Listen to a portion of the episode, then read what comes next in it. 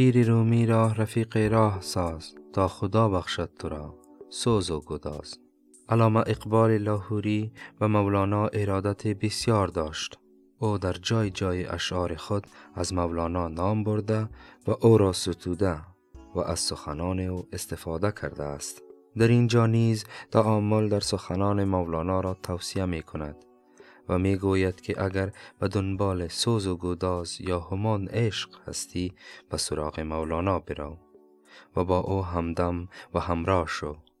زیرا از طریق سخنان مولانا خداوند شور و گداز عشق را به تو عطا خواهد کرد. مولانا می تواند واسطه بین تو و خدا شود تا عشق را تجربه کنی.